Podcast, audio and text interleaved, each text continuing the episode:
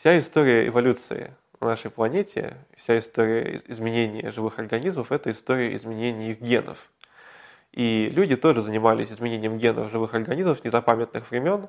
Например, вся селекция – это история про то, как селекционеры отбирают организмы, которые обладают какими-то свойствами, и за эти свойства отвечают те или иные гены. Просто люди не знали, что за передачу наследственной информации у этих организмов отвечает молекула ДНК, и что существуют мутации в ДНК, и что именно эти мутации приводят к тем изменениям, которые они наблюдали. И вот на смену селекции сегодня к нам пришла генная инженерия. Станислав Лем, знаменитый фантаст, а он такой переход в своих фантастических произведениях называл переходом к автоэволюции. Если раньше для того, чтобы получить какие-то новые формы жизни, какие-то другие формы жизни с неудачными комбинациями генов должны были погибнуть, то сегодня это совершенно не обязательно. Мы можем взять какой-то живой организм и изменить прямо в этом живом организме какой-нибудь ген, сделать так, чтобы у этого организма появились какие-то новые свойства.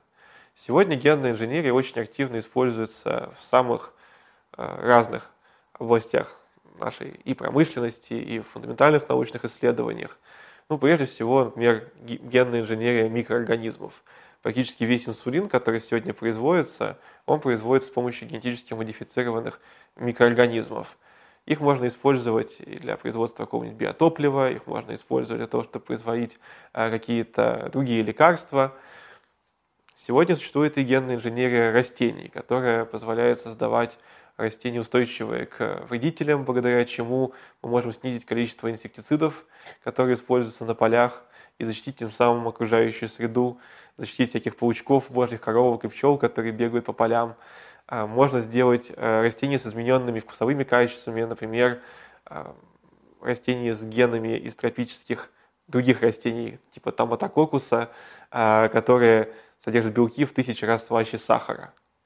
Мы можем создавать генно-модифицированных животных. Мой самый любимый пример – это коза с геном паука, э, с геном паутины паука. Э, это паутина – это очень прочный и легкий материал, прочнее и легче, чем кевлар, и вы можете сделать козу, которая в молоке будет большое количество этого белка и получать из этого вот этот самый материал, Паука вы особо не надоите, из козы можно получить его много и делать, например, хирургические нити биоразлагаемые и так далее. То есть генная инженерия – это а, очень такой важный современный инструмент. Но у него есть и некоторые ограничения, и при этом он все время совершенствуется, чтобы преодолеть те ограничения, которые возникают. Ну вот одно из самых таких ярких достижений современного этого инструмента, как он улучшился в процессе уже своей собственной такой эволюции, это появление такой методики, которая называется CRISPR-Cas9. Эту методику ученые не придумали с нуля, а позаимствовали ее у бактерий, у которых она играет важную роль в качестве такого бактериального противовирусного иммунитета. Бактерии, по сути, умеют генно-модифицировать самих себя – вот есть какой-то бактериальный вирус, бактериофаг, который заражает бактериальную клетку. И иногда это заражение приводит к тому, что бактериальная клетка погибает, но иногда бактерия может взять кусочек этого вируса, точнее ДНК этого вируса, его наследственного материала, и засунуть его в свой собственный геном, специальное место, которое называется CRISPR-кассета. По сути, это может сравнить с выполнением противовирусной базы данных. И вот бактерия пополняет эту базу данных – и содержит в своем геноме большое количество разных фрагментов ДНК, самых разных вирусов, с которыми эта бактерия и ее предки сталкивались на протяжении своей эволюционной истории. А затем бактерия может с этих вот участков э, ДНК считать молекулу РНК, то есть одноцепочные информационные молекулы, которые, как и ДНК, состоят из нуклеотидов. Они в этом смысле очень похожи, но только ДНК у нас обычно двухцепочная, а РНК она одноцепочечная. И вот дальше вот эти молекулы РНК, соответствующие маленьким фрагментам разных вирусов, могут использоваться специальным белком, который называется Cas9, для того, чтобы взять вот эти вот молекулы РНК, они называются направляющие РНК, и по, по ним, как полицейские по отпечаткам пальцев ищут преступника, вот это самое, этот самый белок Cas9 может найти полноценный вирусный фрагмент РНК и сделать там очень точечный разрез. И оказалось, что помимо того, что мы можем вот эту систему редактирования ДНК, системы разрезания ДНК в определенных местах э, перепрограммировать и натравить ее на каких-нибудь вирусов животных или растений, и так были получены, например, растения устойчивые к вирусам благодаря того, что в них перенесли бактериальную систему противовирусного иммунитета. Вот эти вот молекулярные ножницы CRISPR-Cas9, которые вот так вот чикают ДНК, можем использовать как инструмент для того, чтобы направлять в определенное место генома, в какое-то конкретное какой-то конкретный участок ДНК направлять нужную нам, например, вставку. То есть мы разрезаем строго в определенном месте, делаем кат, а потом мы, как вот в Word, э, редактируя текст, можем сделать paste. И вот сегодня генная инженерия вот дошла примерно до такого уровня, когда мы можем очень точно указывать, где именно мы хотим внести то или иное изменение в ДНК. Раньше подход был немножко другим. Мы использовали самых разных там, вирусов или мы использовали специальных бактерий, которые умеют переносить некоторый генетический материал в растительные клетки. И место вставки оно было более-менее произвольным, и все, что мы могли мы сделать, это потом прочитать геном того организма, который мы генно модифицировали, посмотреть, где же произошло генетическое изменение, и вообще произошло ли оно, и если оно произошло там, где нужно, то мы радуемся и пользуемся этим э, достижением. Сегодня мы можем все делать еще более точно, еще более аккуратно. В чем же, собственно, ну, ограничение всех этих методов генной инженерии? Проблема заключается в том, что далеко не всегда для того, чтобы достигнуть какого-то результата, достаточно поменять какой-то один ген достаточно добавить какой-то один ген или выключить какой-то один ген. Да, есть такие признаки, которые очень просто закодированы в ДНК. Ну, например, есть, допустим, у человека фермент, который э, нужен для того, чтобы метаболизировать этанол. И этот фермент, э, он, ну, если, он, если он работает, если есть хорошая копия этого фермента, то этанол будет метаболизироваться в ацетальдегид. Это, например, когда ну, есть очень специфическая функция у конкретного там, белка.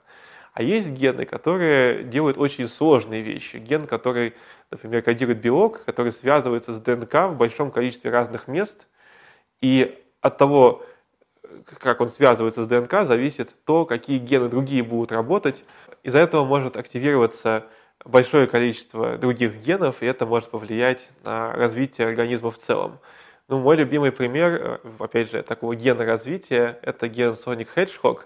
Если его поломать, то вы можете получить организм циклопа. То есть у него будет один глаз э, вместо двух.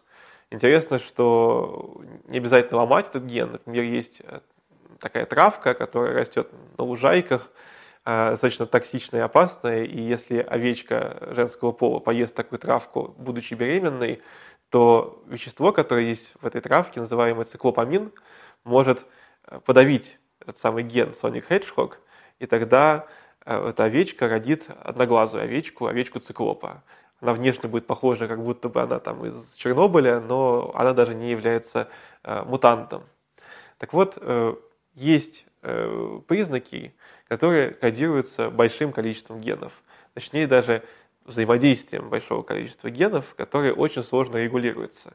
И, грубо говоря, получить одноглазую овечку мы, может быть, и можем, повторив вот эту вот э, мутацию, которая к этому приводит. Но если мы заранее пытаемся придумать какой-нибудь организм с очень необычным, сложным каким-нибудь свойством, ну, условно, хотели бы мы получить кентавра. Казалось бы, законы физики, ну, не противоречат тому, чтобы был кентавр. Но мы понятия не имеем, какие гены нужно было бы изменить для того, чтобы в процессе развития клетки сформировали вот такой принципиально новый организм с какими-то э, совершенно иными физиологическими свойствами, чем те организмы, которые мы наблюдаем.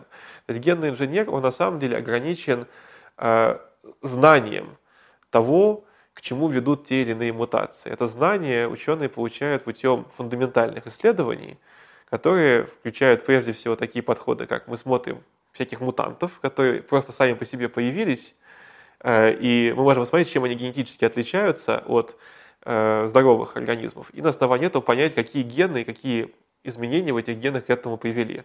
Грубо говоря, рождается человек с каким-то генетическим заболеванием, мы смотрим, есть ли какая-то мутация, которая встречается у всех людей с таким генетическим заболеванием, но не встречается у здоровых, и дальше делаем вывод, что, возможно, вот да, если мы нашли такую вот мутацию, возможно, она и является причиной э, этого заболевания, а ген, который кодирует ну, тот ген, в котором произошла мутация, он и, и, и нужен для вот, формирования того признака, который поломан у, у нашего пациента. Но мутации, которые мы наблюдаем, это, как правило, мутации э, очень специфического характера, э, поломан какой-то один ген.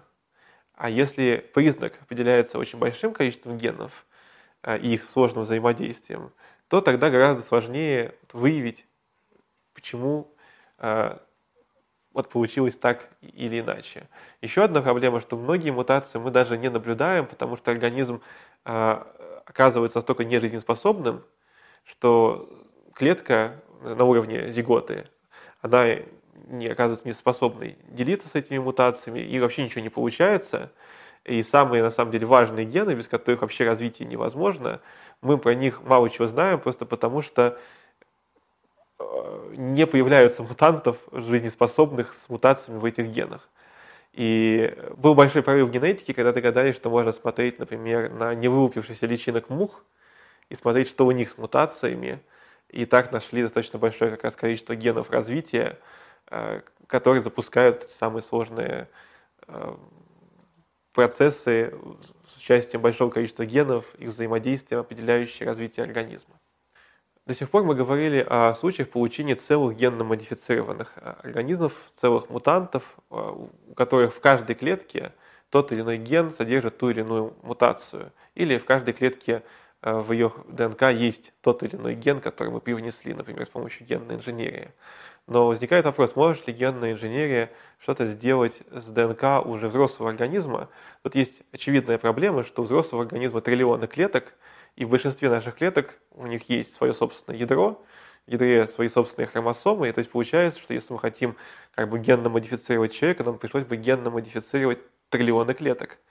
А, и это было бы очень проблематично. К счастью, оказывается, что далеко не все а, генетические, допустим, заболевания, для того, чтобы их победить, необходимо генно модифицировать все клетки живого организма.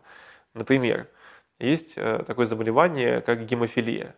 При гемофилии у человека плохо сворачивается кровь, потому что у него отсутствует определенный фактор свертывания крови. Этот фактор свертывания крови, как правило, производится клетками печени. Он не производится клетками нервной системы или клетками кожи или клетками мышц. Поэтому мутация в этом гене, опять же, в тех же самых клетках нервной системы, кожи или мышц, она совершенно не принципиальна. Принципиально только то, что некоторый ген поломан в клетках печени. А есть вирусы, которые умеют заражать клетки печени, и оболочки этих вирусов научились использовать как средство специализированной доставки вот этих вот э, исправных копий вот таких вот генов человеческих в клетки печени.